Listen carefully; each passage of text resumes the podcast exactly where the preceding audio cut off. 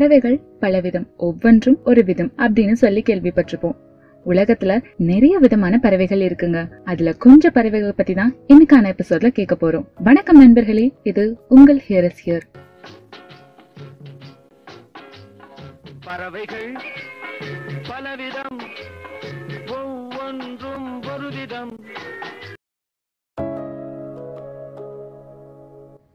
கடல் புறான்னு சொல்லப்படுறது ஆல்பட்ராஸ் இது அளவுல கொஞ்சம் பெரிய பறவை தான் இதோட ரக்கையோட நீளம் மட்டும் பன்னெண்டு அடி இருக்கும். இது கிட்டத்தட்ட எழுபது வருஷத்துக்கும் மேல வாழக்கூடிய ஒரு பறவை. இது தன்னோட வாழ்நாள பறக்கிற தூரத்தை சுருக்கமா சொன்னாலே பூமியில இருந்து நிலவுக்கு எட்டு தடவை போயிட்டு வர தூரம் இருக்கும். யூரோ ஏசியன் கழுக ஆண்டைகள் இது சத்தமே இல்லாம தன்னோட ரக்கைய விரிச்சு பறக்கக்கூடிய ஒண்ணு. இதோட ரக்கையோட நீளம் மட்டும் அஞ்சு அடி இருக்கும். இதோட காதுகளை பாத்தீங்கன்னா கொம்பு மாதிரி இருக்கும். பறவைகள்னு சொன்னாலே நம்மள பாதி பேருக்கு மரங்களும் சேர்ந்து தாங்க ஞாபகம் வருது. ஏன்னா பறவைகள்னாலே மரத்துல வாழ்றது தானே. இதுல மரத்துல வாழாத பறவையும் இருக்கு. அதோட பேரு தான் பியூஃபின். இத கோமாளி பறவைன்னு சொல்லுவாங்க. இதுங்க தன்னோட மூக்கையும் மூக்கையும் உரசி கொள்ற அழகே தனிங்க. இது வட பசிபிக் தீவு கூட்டம். அதுல நார்தன் தீவோட வடகோடியில வாழுது. அந்த தீவுல மரங்களே இருக்காதாங்க. இந்த பறவைங்க முயல் மாதிரி குழிக்குள்ளதான் வாழுது.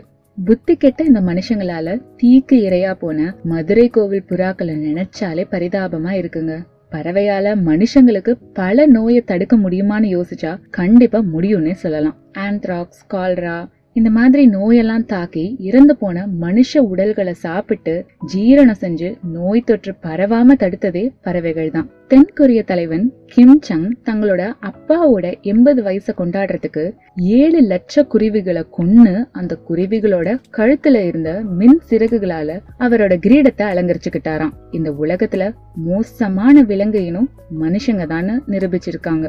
அமெரிக்கால பராகீப்னு சொல்லப்படுற பட்ஜர் கிளி வகை பறவை ஒண்ணு வேர்ல்டு கின்னஸ் புக்ல நைன்டீன் நைன்டி ஃபைவ்ல இடம்பெற்றிருந்துச்சு. இந்த பறவை அப்படி என்னதான் சாதிச்சுன்னு பார்த்தா இந்த பறவை thousand seven hundred and twenty eight English words தெரிஞ்சது மட்டும் இல்லாம அத ஒரு கோர்வையாவே பேச தெரிஞ்சிருக்கு. அஞ்சு வருஷமா வாழ்ந்த அந்த பறவை கின்னஸ் வேர்ல்ட் ரெக்கார்ட் புக்ல அங்கீகரிச்ச அப்புறம் ரெண்டு ஒரு மாசத்திலேயே இறந்து போயிடுச்சுங்க. தேனி வழிகாட்டி அதாவது ஹனி கைட் இது ஒரு ஆப்பிரிக்கன் பறவை. ஆப்பிரிக்காவில் இருக்க மலைவாழ் மக்கள் இந்த பறவைக்கு புரியுற மாதிரி சத்தம் கொடுத்தாங்கன்னா அந்த பறவையும் பதில் குரல் கொடுத்த மாதிரியே வழிகாட்டி தேன் கூடி இருக்கிற இடத்த காட்டி கொடுத்துருமா. அதுல இருக்க தேன் மக்களுக்கும் லார்வாக்கள் இந்த பறவைகளுக்கும் கொடுக்கப்பட்டது. அடுத்தது அழிந்து போன டோடோ பறவையை பத்தி கேட்கலாம். இந்த பறவைங்க எதிரியே இல்லாத தீவுல தான் இருந்துச்சாம். இந்த பறவைகள் ராட்சச சைஸ் புறான்னு தான் சொல்லணும். ஏன்னா நல்லா தின்னு கொளுத்து போன இந்த பறவைகள் பறக்கிறதையே மறந்து போயிடுச்சுங்க. அதனாலதான் தன்னை கொல்ல வரவங்கள கூட இதுங்களுக்கு அடையாளம் காண முடியாம இறந்து போயிடுச்சுங்க. புறாக்களை பத்தின ஒரு விஷயம் நம்ம ஒரு ஜோசியக்காரங்களுக்கு தெரியலன்னு நினைக்கிறேன். ஏன்னா இங்கிலீஷ்ல டுவெண்ட்டி சிக்ஸ் ஆல்பபெட்ஸ் மட்டும் இல்லாம